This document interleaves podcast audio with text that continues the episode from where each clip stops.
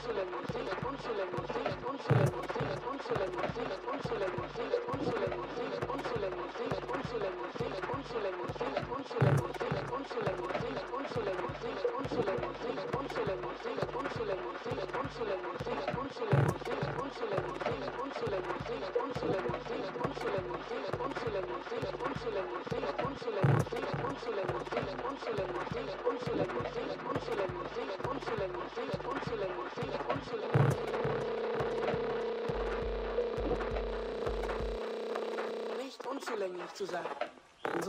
Angst besteht darin, grenzenlos mächtig zu sein. Unser Licht, nicht unsere Dunkelheit, ängstigt uns am meisten.